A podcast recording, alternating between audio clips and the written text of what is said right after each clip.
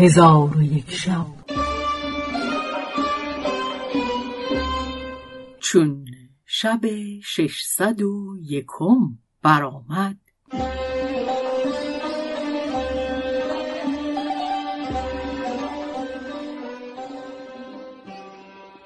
گفت ای ملک جوانبخت چون به منزل برسید بازرگانزاده به سوی او برخواسته او را در آغوش کشید و دست و پای او را بوسید.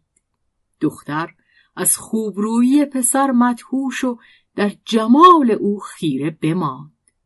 عجوز چون حال دخترک را مشاهده کرد به او گفت ای دختر بیم مدار و حراس مکن که من در نزد تو نشسته ام و ساعتی از تو جدا نخواهم شد و این پسر تو را لایق است و تو شایسته این پسری. آنگاه دختر در قایت شرمساری بنشست و پیوسته بازرگانزاده با او ملاعبت می‌کرد و او را میخندانید و به اشعار و حکایات مشغولش میداشت تا اینکه دختر را دل بگشود و انبساطش روی داده خوردنی بخورد و نوشیدنی بنوشید. چون از باده سرگرم شد عود گرفته همی زد ولی در جمال پسر حیران بود. پسر چون این حالت از او بدید نخورده مست گردید. آنگاه عجوز از نزد ایشان بیرون رفت و بامداد باز آمد و با دخترک خوشمنظر گفت دوش بر تو چگونه گذشت؟ گفت از فضل و احسان تو خوشوقت بودم. عجوز گفت برخیز تا به نزد مادر شویم.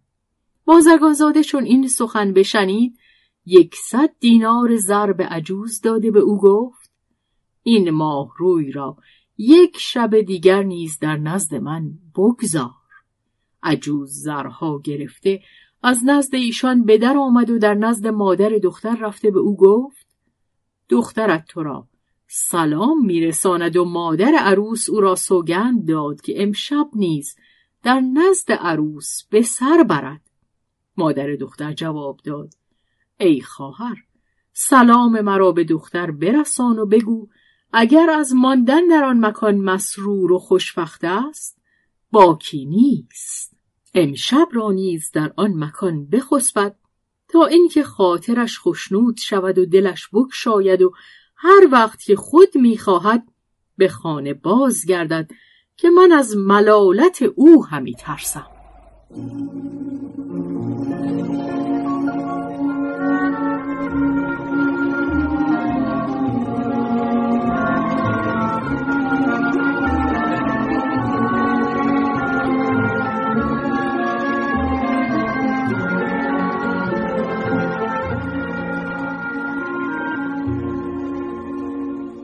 الغرض. عجوز با مادر دختر هر روز یک گونه حیلت می باخت تا اینکه هفت روز دختر را در آنجا نگاه داشت و همه روزه از پسر یکصد دینار زر می چون هفت روز به انجام رسید مادر دختر گفت ای خواهر همین ساعت دختر مرا به خانه بازگردان که مدت غیبتش دیر کشید و مرا خاطر به تشویشندر است. در حال عجوز خشمناک بیرون رفت و در حالتی که بازرگانزاده در خوابگاه خفته بود دختر را بیرون آورده نزد مادر رسانی مادر از لقای او فرحناک شد و به او گفت ای دختر دلم از برای تو در تشویش بود و بدان سبب با خواهر خیش به تندی سخن گفتم و او از من دلازرده گشت. دخترک با مادر گفت برخیز و دست و پای او را ببوس که در این چند روز او مرا به جای خدمتکار بود و اگر آنچه که گفتم نکنی دختر تو نخواهم بود. فلفور مادر دختر برخواسته دست و پای عجوز ببوسی.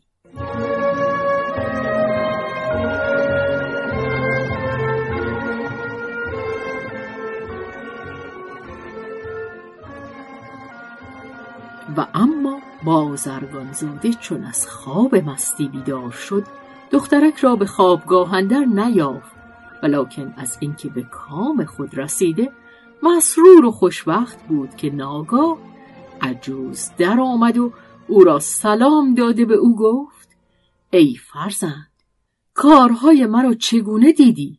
پسر گفت تدبیر تو نیکوست و حیلت تو تمام است پس عجوز گفت ای فرزند بیا تا آنچه فاسد کرده ایم به اصلاح بیاوریم و این دختر را به شوهر خود رد کنیم که سبب طلاق او ما بوده ایم. بازرگان زاده گفت هر چه گویی همان کنم. عجوز گفت به دکان همان بازرگان رفته در نزد او بنشین و من از آنجا خواهم گذشت. چون مرا ببینی به سرعت برخیز و مرا گرفته دشنامم ده و مرا بترسان و به سوی دکان کشیده مقنعه از من بخواه و به بازرگان بگو ای خاجه مقنعه ای که از تو به پنجاه دینار گرفته بودم زن من او را بر سر کرده گوشه او سوخته بود و من مقنعه بدین عجوز دادم که او را به رفوگر دهد و عجوز از آن روز که مقنعه گرفته ناپدید گشته و من او را هرگز ندیدم. بازرگان زاده گفت هر چه گفتی چنان کنم. در حال برخواسته به دکان بازرگان رفت و در نزد او بنشست. ساعتی نرفته بود که عجوز صبح در دست تسبیح گویان از دکان بگذشت. بازرگان زاده چون او را بدید از دکان برخواسته او را بگرفت و دشنامش داد و او به نرمی سخن می‌گفت و می‌گفت ای فرزند تو معذوری.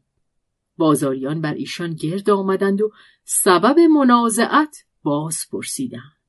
آن جوان گفت ای قوم من از این بازرگان مقنعه به پنجاه دینار خریدم و زن من آن را ساعتی پوشیده در کنار آتش بنشست.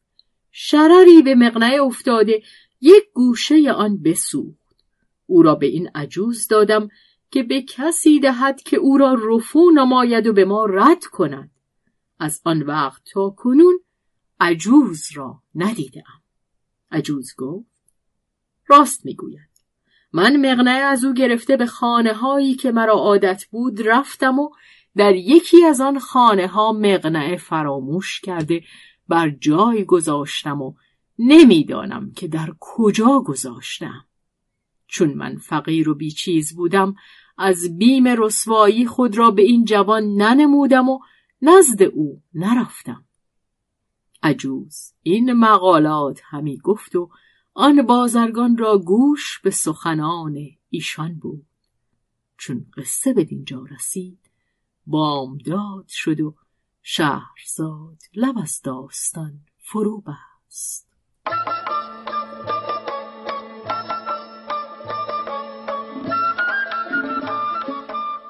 قصه گو شهرزاد فتوهی. تنظیم مجتبا میرسمی